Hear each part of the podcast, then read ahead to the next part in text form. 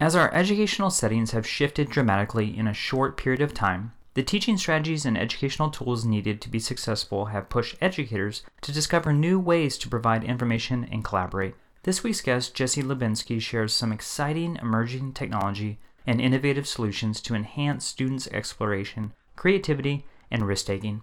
In this episode, we also discuss the benefits of esports in schools, AR and VR tools in the classroom, Ready Learner 1 programs to support teachers with technology, and Jesse's books, The Esports Education Playbook and Reality Bites.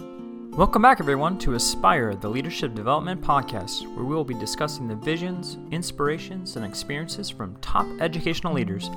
My name is Joshua Stamper, and you can connect with me on Twitter or on Instagram at Joshua double underscore Stamper. Jesse, thank you so much for being on the podcast today. I'm really excited to be here man, it's been a joy to speak with you before we even push the record button. But uh, you are just so easy to talk to, and I'm really excited to talk about a bunch of different things, different topics that I have never spoken about on this podcast, and that's more of the e-learning piece, and and I can't wait to dive into that topic. But I want to first talk about your leadership journey and I know there's a, a, wonderful story behind that because you used to be an administrator, but now you're in a totally different field. And I would just love to hear about how you are now the Chief Learning Officer for Ready Learner One. Sure. So, yeah, my career's kind of followed a lot of different paths. So, I started off as a out of college, I was a technology consultant for Fortune 500 companies. Thought I was going to really be breaking ground in the tech field, I guess. Yeah. And then all of a sudden, the tech bubble burst. And so I had always thought about being a teacher. I went into education as a career changer and did the New York City Teaching Fellows program, which mm-hmm. is almost like a Teach for America, but based in New York City. Yeah. So I taught middle school math in the Bronx uh, for a few years and then uh, moved up to the suburbs where I continued to teach. And then after a while, segued over into becoming a director of technology and innovation. Uh, along the way, I'd earned my my master's in ed administration and then a couple years ago, I uh, moved over, moved back to the private sector as a as at a startup with a couple of my other colleagues, and we have an education startup, Ready Learner One, which uh, has been really exciting. I think there's always been this itch. You know, back in my 20s, I was always very fearful of making the big move mm. at the wrong time. Yep. I guess. So, you know, I remember when my startup back when I was just out of college was kind of failing, I didn't jump off the ship fast enough. I was too afraid to make the move. And, you know, in many ways I felt like this might be my last shot to kind of give it give it a go and try to build something from the ground up. Sure. I think I have the credentials to always, you know, return to public education. I hope I do. I I, I already do miss being part of the school community mm-hmm. and, you know, the, the day-to-day work of of making things happen in a school district and especially, you know, the relationships with students and and uh, fellow educators. But this has been a really exciting time to be doing the work that we're doing around emerging technologies. So I want to talk about that because going from a private sector to then going into educational field and then also leading in the educational field, that's a totally different environment. And as you know, the educational landscape is very different as a leader versus the private sector. So what was kind of the biggest hurdle that you had once you got into the educational space to, to lead teachers and try and find your way beyond just like a, a private business? I think if you talk to most career changers when they come from the business field into education, and I think a lot of teachers do have experience in business before yeah. coming into public education. In those conversations that I've always had with them, there's always been this kind of shock at the at how how glacial change happens. Mm-hmm in the private sector usually a decision's made and kind of things happen. And and there doesn't necessarily have to be a roadmap. It's kind of we've defined what the endpoint is going to be and how we're going to transition and we're just going to make it happen. Whereas in public education and this isn't the fault of like unions or it's just, it's just it's a different setup. And so oftentimes when i'm talking to my friends about some of the challenges of working in public education they'll just say well i don't understand. Why can't you just do this? We're like yeah you can't do that. And and I think there's a happy balance, right? So I think it doesn't have to be as slow as we move. T- uh, we tend to move sometimes, but that I also understand some of the potential hurdles. And to be honest, that's been the main focus of our work at Ready Learner One has been with regards to emerging technologies. How do we accelerate those timelines for adoption? So, for instance, you know, the main focus of our work year one was on AR and VR and then esports, mm-hmm. and we released the two books. So earlier this year, we released Reality Bites Innovative Learning Using Augmented and Virtual Reality. And then a couple weeks ago, we released the Esports Education Playbook, Empowering Every Learner Through Inclusive Gaming. You know, as a leader, if you've ever been part of leading a technology initiative in a school district, you'll know that it kind of follows the same structure no matter what school you're in. You always have your early adopters mm-hmm. who are always going to be kind of uh, fearless and guiding the way in terms of adopting technology. They don't have to have the roadmap in front of them in order to make things happen. You'll have your teachers that once they kind of see the the uh, prototype, so to speak, they're willing to kind of jump in and dip their toes in. They're not going to be first on the on, on the front line, but they'll fa- they'll fall in place. And then you have uh, you know a large group of teachers who either for whatever reason don't have the time or the interest or the perceived capability of adopting that technology. And I want to talk about that in a minute. But mm-hmm. what we've what our initial goal was was how do we make these technologies more accessible to improve the rate of adoption and the timeline of adoption. So we think these technologies could be of value now rather than wait the traditional five to 10 year timeline for those to become mainstream adoption in the classroom. Mm-hmm. How do we help to create structures to support schools in bringing those into their school and then uh, successfully making them part of their instructional program? And so with AR VR, I feel like we took two different approaches. With AR VR, when we wrote that book, Reality Bites, we focused a lot on how do we create a common language and understanding around what these technologies can do. So if you think about some of the ways that ed tech leaders will kind of walk through technology with uh, teachers, they'll do it through the lens of existing standards that we use, whether it's the ISTE student standards or educator standards, the SAMR model, the five the five E's, the 4 mm-hmm. C's. And so what we said was, well, it would be great to reframe these experiences that augmented and virtual reality can provide through those lenses, but it may require a unique lens of its own. And so we actually created our own instructional framework around these tools called the ABC framework, ABC standing for absorb, blend, and create. So we believe that all experiences within AR and VR can fall under that absorbing, blending, or creating. And with that, different learning outcomes can be achieved depending on what aspect of the framework you're looking in. So we collected about three dozen stories from educators, put them into the book, and aligned them to all those various standards I mentioned before, as well as to our ABC framework to basically give teachers a common understanding of, oh, so this is what this technology can do. And based on that, now I can map that out to learning outcomes in the classroom. I always found that as an administrator, when it, the most important thing in terms of technology adoption was creating that common vocabulary. Mm-hmm. So I wanted to be able to do an observation with a teacher and talk to them without getting into the tech tool itself. Because ultimately, it's not about the tech tool, it's about the learning outcome. So let's talk about it then from how you plan on using it. So I've always loved the SAMR model. And actually, when after Reality Bites came out and we met Ruben Puentedura and we got to give him a copy of the book. That was like my geek out moment. I mentioned before we came on the air that the Mark Hamill thing at Comic Con, yes. that was a uh, a geek out moment for me in real life. Well, that was an ed tech kind of geek out moment for me. It was like, oh my god, this guy came up with the SAMR model.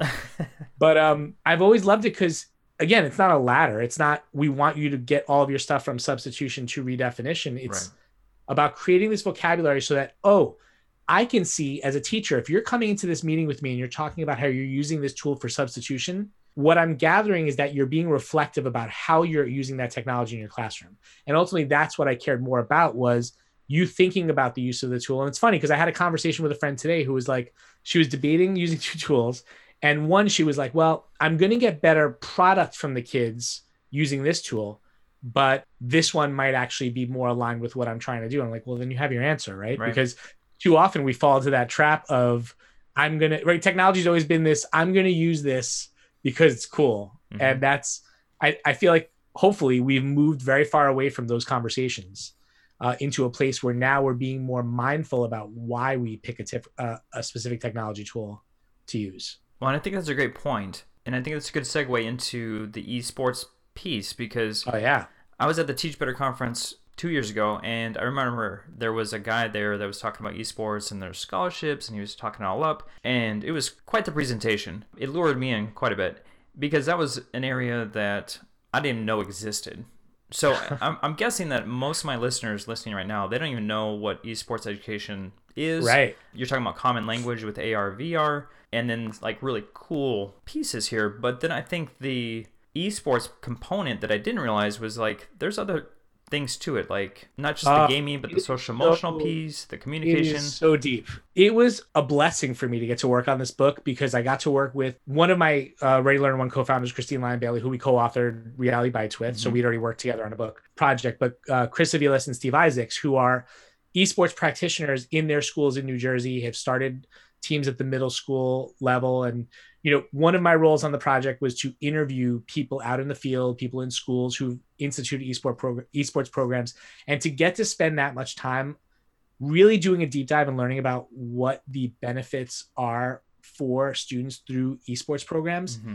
really made me such a staunch advocate for these programs to the point where I almost feel like if you are not at least at this point in time looking into bringing an esports program into your school you're already behind and you're right. doing a disservice to your students because esports programs to me have become that way of connecting all of your students to the school community. Hmm. And I feel like as leaders, that's one of the things we're always struggling with is how do we connect to those students who haven't found their place in our school community? And esports can be that. And for your listeners who are not sure what I'm talking about right now, I feel like let me just take one step back. so when I am talking about esports, what I am talking about is competitive video gaming. Yeah. And you might be saying to yourself wait a minute like like fortnite? What are we talking about? Like competitive video games. And that is different than gamification or game-based learning or even video games themselves. Right. We're not saying let's bring video games to the classroom and play games. That is different what we are saying is when you create or create the structure in your school for an esports program meaning it's a club or a varsity sport where which many schools do you are creating a place for your students to meet them where they are. Studies show most students are playing games. We are not saying replace English or social studies or science with games with games. Right. What we're saying is you have a large percentage of your school population that is already doing this. And as we've seen, we are going to lose students if we're not trying to engage them in the things we're passionate about. Mm-hmm.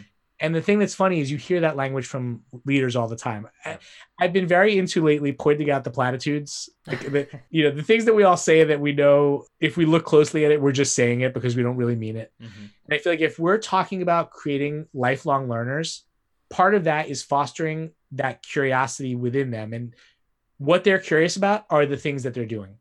But I think from a pragmatic standpoint, you mentioned the scholarship piece of esports. Yeah. What I think people need to understand is most of the people getting scholarships in, for esports for college are, are not the gamers.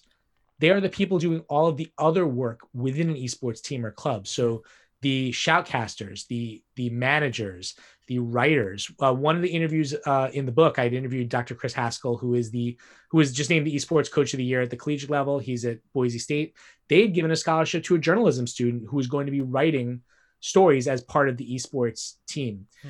So I often liken this for my educator friends to those career and technical education programs that we would have in schools. And, you know, as budgets kind of started to get cut down, those were the first programs to go. Sure. But we all knew how valuable those programs were and how they met the needs of a population in our schools that desperately needed to have school provide them with a foundation for success beyond school, meaning they might not go to college, but they needed to be able to get something out of school to be able to succeed in life from the time they graduate. And I feel like esports is providing them with those skills for those jobs of the future that either are just starting to exist or that haven't existed yet. We're giving them the life skills they need to be productive once they leave yeah. high school. You talked about a little bit before, you know, because we have a lot of administrators that are listening to this podcast that are currently in a leadership position and if they are just loving everything that you said about esports and potentially the programs sure. after school and they want to explore that opportunity for their students more, how does someone even start a program like that? Like, where do you start? yeah, like, and so, you know, me as an administrator, I'm thinking that must cost quite a bit of money to get started. I'm making an assumption, I know.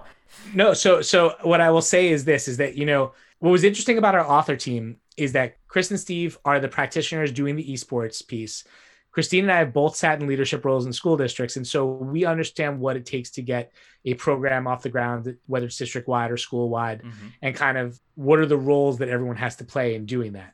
And so the book was actually written. It's funny. We wrote this book, the Esports Education Playbook, and you would think it's just basically a how to of how to get a club or a team off the ground. And the truth is, we don't get to that till part four out of four of the book.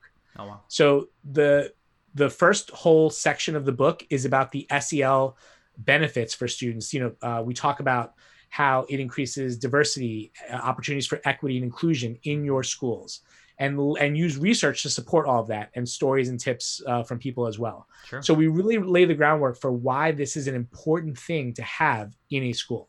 In part two, we get to a part which I think that I think parts two and three are the parts that administrators are really going to kind of gravitate towards because part two we call the the point counterpoint chapter. So we recognize a lot of people hear competitive video gaming or even video gaming at all and they're triggered. They they automatically have this is so so in my head i could i could hear someone listening to this podcast and they're like violence in games too much screen time toxic gaming culture like all these right. gender concerns. So let's be honest as leaders part of our job is to protect our students and make sure we're not introducing something that could be uh, viewed as a negative. Right and so what we did was we went and did all the research, brought it all together, and, and we're, we're saying, look, we don't have all the answers, but we are going to tell you that there's a lot of misconceptions out there about the role that video games play in our kids' lives. And here's the research. If you're going to go into a conversation about starting an esports program, we want you to have all the information and, at least be able to engage in with dialogue with your stakeholders to let them know, hey, maybe we just want to try this out, but here's the information and because you know the parents are going to be among the first stakeholder group that's going to definitely um, and i think i laid this out basically saying this may be the group you want to talk to first and kind of build advocacy for because i think as we all know if we've sat in a leadership role while parents are sometimes the scariest stakeholder group that we interact with when they are on your side they could be your staunchest advocates and really be the make or break in terms of getting a program off the ground yep. so if you have parents who are willing to support this initiative it will succeed. It will get off the ground. They will make sure it happens. If they think that that this is something that will be good for their kids, they will make sure it happens. And that goes right into the third part of the book, which is working with stakeholders. So, yeah. who do you have to go to? And I'm sure as a leader, if you're listening to this, you know, or have probably experienced at some point in your career, trying to get something off the ground, and maybe you just forgot about talking to that one group. Like, oh i didn't talk to facilities. Oh i didn't talk to you know my clerical staff to let them know. And we all know that sometimes we get tunnel vision in terms of what we need to do in order to get something done. And so we've put the thought into it and said here are all the groups you need to talk to. Here's all the concerns they may have. Nice. so think through all of this ahead of time and start to build capacity before you get that program up and running here's what you need to do. You need to go to parents, you need to go to administration, you need to go to facilities, you need to go to your tech department, you need to go to your clerical department. Yeah. We walk through all of that, like uh, and all the logistics. Finally, now that you're convinced the program's a good idea, and you've gotten your program and, and you know you've talked to all your stakeholders, here's how you do it. Here's how you fund it. Here's how you secure an advisor. Here's how you do all the different things. Because one of the things I think people believe about esports is you have to have someone on your staff that knows a lot about video games. And right. the truth is, you need someone who knows nothing about video games. You just need someone who cares about kids and giving them opportunities to succeed because the kids will take a leadership role in running this, whether it's at the middle school level, whether it's at the high school level. Your kids need help from you in organizing and creating structures and guidance. Mm-hmm. But they don't need you to tell them how to play games. They need your help in creating the structures. And if they're passionate about it, they'll be able to take a responsible role in making sure it succeeds. Yeah. Well, and there's a lot of power in that too, right? Isn't that what we want our students to That's do? exactly what we want. Exactly. Yes. No, I love that piece. And I love everything that is brought by the esports program. And I'm so glad that you went through the book. Definitely check that out. I want to touch on your other book too, the Reality Bites, because you did mention that. Sure. And that talks about more of the AR and the VR in the classrooms. So, you know, for those types of tools, like I know in my in my school, I don't really believe that's a tool that's being used in the classroom. That's kind of a foreign concept to me. But why are those tools so important for enhancing the learning in the classroom? So it's so funny. Reality Bites came out in January of 2020. So we started doing the whole book tour thing and we're going around and we actually went to a few events where we would bring VR equipment and set up these innovation labs for educators to try it on. Because if you've ever, I don't know if you've ever had the opportunity to put on like an Oculus or something mm-hmm. like that, it's the type of technology that until you experience it, you can't fully grasp what the possibilities are for students. And so one thing I always talk about, it's it's uh, it falls under the absorb category. So it's not like we're having students create content or take risks, but it's the Anne Frank House experience. And what that experience will allow you to do is students can literally navigate through and walk through Anne Frank's house, not as it is now, but as it was back then. Right. Virtual reality uh, graphics artist rendered it the way it looked when she lived there. And there were objects uh, all around that you could pick up. And when you pick up a book, for instance, you'll hear a young girl reading from the diary in Anne Frank's voice. And the ability for these technologies to evoke empathy from our students, to give them an understanding of what it's like to actually experience some of the things that they just read about is incredibly powerful. So we released the book in January 2020. Pandemic hits in February. Sure. And so a lot of people come to us and they're like, wow, this is the time for AR and VR. And we're like, is it though? Because I don't think people want to start swapping headsets and using and like, here, share this and put this on your head. Right. So th- the truth is, one of the things we've been working on uh, during the pandemic is actually taking a look at different web-based AR and VR tools to allow you to to get the benefits of these technologies, right. but without having some of the concerns. And so, one tool we love is Mozilla Hubs, which if you've ever tried it, you just go to hubs.mozilla.com in your browser, hit create a room, and it will allow you to create a virtual space where I can give the code to my students, and my students will join with virtual avatars. And so, one workflow that I, I often talk about, and apologies if you've heard me talk about this before, it's the Pinecone workflow. So Micah Shippee, who is our CEO, he actually found a pinecone in his backyard that he wanted to show his students. So he had scanned it in using his phone, using the Qlone app. It turned the pinecone into a digital asset that he was able to then upload into hubs.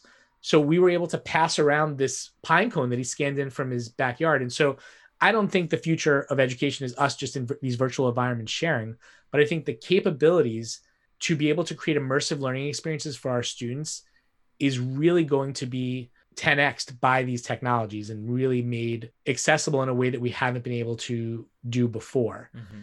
You know, one thing we did with Reality Bites was Reality Bites is a fully web AR enabled book. So if you took the back cover of Reality Bites and just scanned the QR code and then flipped it back over to the front cover, Micah, Christine, and I pop out of the cover and start talking to you about the book. If you go to any of the chapter titles, images pop up that allow you to actually navigate and manipulate them. So a heart, for instance, pops up out of one of the chapters. You touch the heart, it's it starts beating, it, it, it dissects and shows you the different parts of the heart. So the idea was to take a book and actually create an immersive experience that could mirror what a learning experience might be like in the years to come. Yes. So we felt like if we weren't at the forefront of this, it, you can't claim that you're the definitive book on AR and VR and education and then not be using the best technology to help readers experience what that might be like. This podcast is a proud member of the Teach Better Podcast Network. Better today, better tomorrow, and the podcast to get you there. You can find out more at teachbetter.com slash podcasts. Now let's get back to the episode. I want to talk about another project that's connected to Ready Learner One, which is your PD platform for educators, Changemaker EDU. So I want to know about that program. Sure. So the pandemic hits. We were quickly like, what can we do to support our fellow educators. And so we actually first created a support program back when the pandemic first started, when educators were really just like, I don't know what to do. They expect me to be in a virtual learning thing. So we went out to our our networks and said, if you're willing to volunteer some time, we'll help coordinate and put you in touch with a teacher who can use some support. So we created a schedule. We had a bunch of people chipping in to, to give their time to help educators.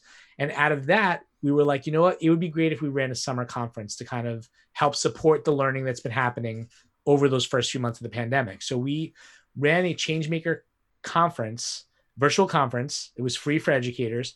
The cool part was this started in my office where I'm sitting right now, the idea for this. And from the time we came up with the idea to the time we actually ran the conference was probably like two and a half weeks. And we wound up with over 2,000 attendees from 30 countries. Wow.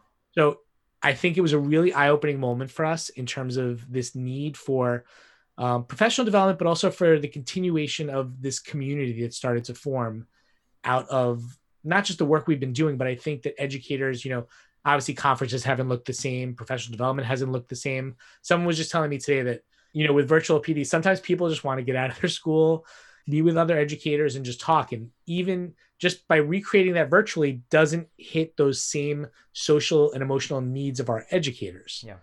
So what we're looking to do is we're actually launching this uh, right after the new year. We've already kind of started. Is we are trying to democratize professional development by trying to answer the question as, of how do we provide every student with a teacher who's been trained by the best possible trainer. Hmm. And so we know that if you're in a school that's in a rural environment, or if you're in a school that's in a socioeconomically disadvantaged environment, that you may not have the same opportunity for professional development as other districts. So how do we help bring low low cost, high quality professional development into your school district? So that's the essential question we're trying to answer. And we're hoping to do that in this next uh, year with our Changemaker platform, which should be launching in the in the new year. I would keep an eye out for that. You could uh, find out more information at readylearner.one or changemakeredu.org. I love that program. That's awesome. And I think that's so needed as far as a community that'll provide that information to them. I'm um, trying not to give away all the secret sauce on like what's involved in it, but I think we have a roadmap for something that can be that can be really successful. Mm-hmm. So I think that you know we love our work around emergent technology, but I think that is a piece of the puzzle, right? The bigger piece is how do we help increase teacher capacity? I will tell you that the one positive that's come out of the and Josh, I'd be curious to hear if if this has been your experience, but you know you have all these educators across the world that were thrown into this pandemic and teachers generally will underreport their technology capabilities. So teachers will generally say, I'm not a technology person, I can't do it. But if you actually break down their skills in an assessment, like whenever I would survey my teachers in my in my former district, I would notice that they were self-reporting higher than what they would actually anecdotally say about their own technology skills. Yeah. And so now you have all these teachers who are thrown into virtual learning or hybrid learning and it has been literally trial by fire. and so now we're coming out of the other end of this. And I think the worst thing that we could hope for is a return to normal. I think the question we should be asking ourselves as leaders is how do we take this increased capacity our teachers have now for integrating technology into their classrooms and use that to make the shift, right? There's been very few times that we've been able to look to, that we could point to as a disruption to the entire system of education. Yep and for better for better or worse this has provided that opportunity for disruption.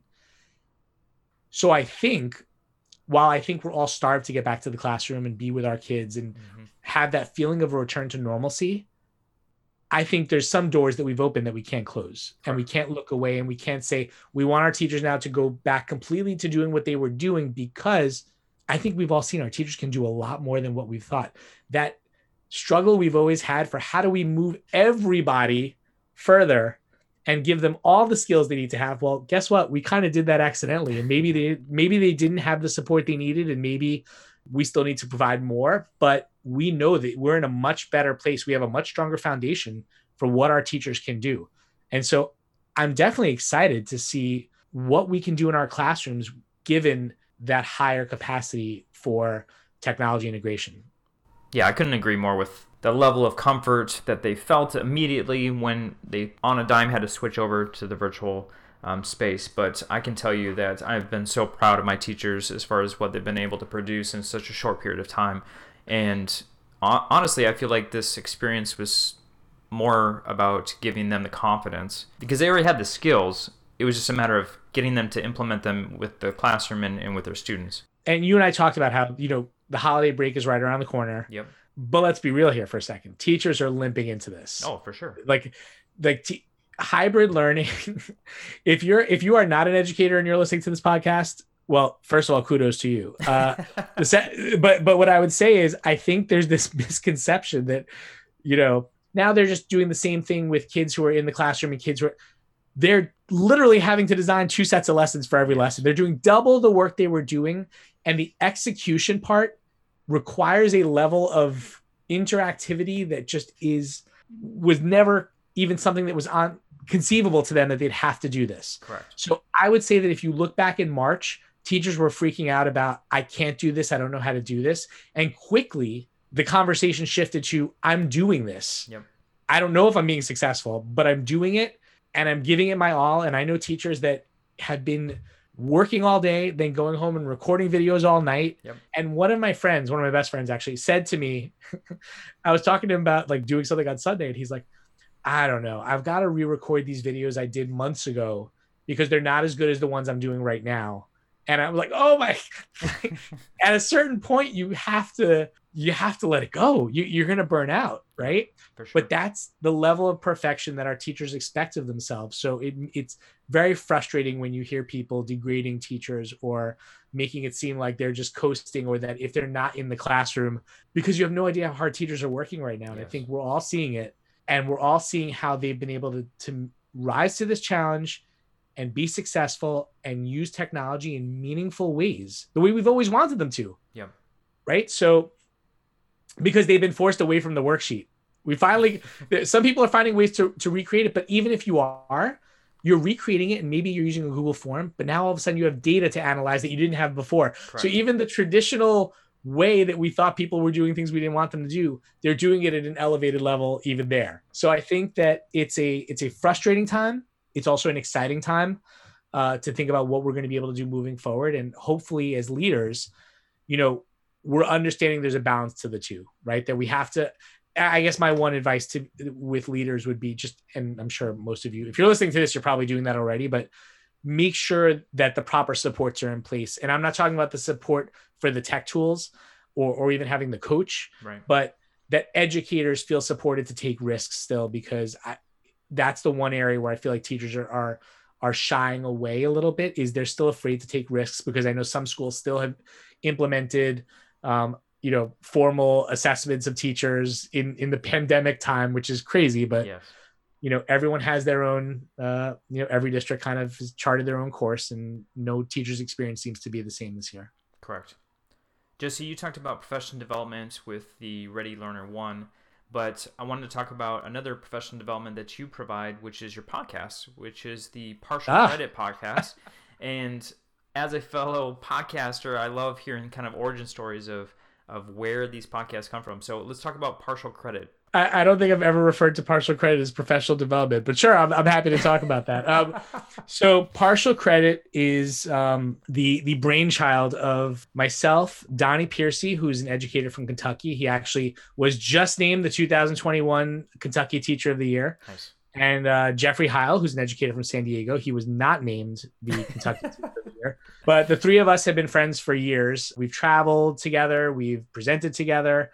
And just like most educator friends, you know, that you wind up staying up and talking late and just having these really great philosophical discussions. Ours were always tinged with education talk and sports talk and pop culture talk and just kind of like fun things. And we were like, you know what? What if we just took these conversations and we were looking at the podcast space and talking about the podcast that we love. And we wanted to do something a little bit different. So our podcast is an education podcast, but we like to call it, you know, the the marriage of education, pop culture, and shenanigans because we usually have an educator on. We'll talk about some serious topics. Then it kind of shifts off into you know pop culture. Like occasionally an Like example we right that's right. We have our holiday our holiday episode launched today. We had a a really good holiday conversation around kind of the the ghost of classrooms past present and future and what we kind of see for the classrooms with our guest and Yep. then that that launched into a partial credit rotten tomatoes thing about Ho- uh, home alone that lasted 30 minutes uh, you know, we've drafted schools based on SNL characters, so we try to have offer something a little bit different than the traditional education conversation. But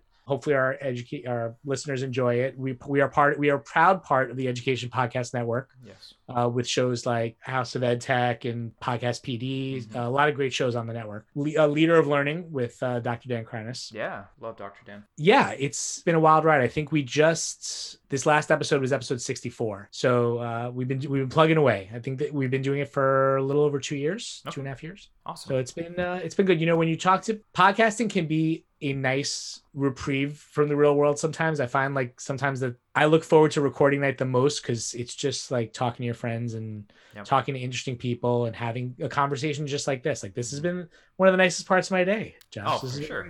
this is definitely the highlight of my day. I can promise you that. Right. so it's just nice to talk to people who know what it's like to be in your shoes and to, to really just talk about what can we do to make education a better place. And even if we have a couple people who smiled or we made your car ride a little bit better, that was worth it for us. Jesse, I want to ask, you know, for those who are looking to enhance or maybe even just dive into esports, how can they connect with you on social media? Sure. So I'm Jay Lubinsky in most places. So at J L U B I N S K Y on Twitter and Instagram. Uh, obviously on LinkedIn, you can find me at jesselubinsky.com or readylearner.one is where our company is. Partial credit can be found at partial.credit or wherever you find your podcasts. Uh, we're also on Twitter and Instagram at partial credit ed. And uh, I almost made this as a joke, but uh, I'm totally for real. I've been very obsessed with my Peloton lately. I, I think as a result of the pandemic, yeah. I'm Soda Pop Binsky on on the Peloton. If anyone's interested in in, uh, in going for a ride, and then what the esports education playbook, we are actually running a, la- a launch promo through the new year, and that you can find out more information about that at bit.ly slash esports playbook promo. So if you purchase a copy of the book off Amazon and just send us a proof of purchase through that form, we will provide you with not one, but two digital resource kits, a starter kit, which will have like a bunch of the forms and articles and stuff like that you may need. And then in the spring, we'll be sending out a curriculum kit complete with an esports health and wellness kit, content creator, social emotional learning, nice. and I think there were a couple of other ones. So we have all these curricula that we've developed and we want to share them and help people to get their esports programs off the ground. That's so cool. And so I'll make sure I have that in the show notes, Jesse, for the listeners. So they awesome. can click on that and make sure that they get those resources in addition to your wonderful book, the Esports Education Playbook. And then also make sure that you check out Jesse's other book, Reality Bites. Reality Bites. A wonderful resource for AR and VR. Jesse, it has been a pleasure to speak with you this evening. You are a wealth of information with technology, and I'm so excited for people to get their hands on these resources. Thanks so much for having me, and have a happy holiday, everyone.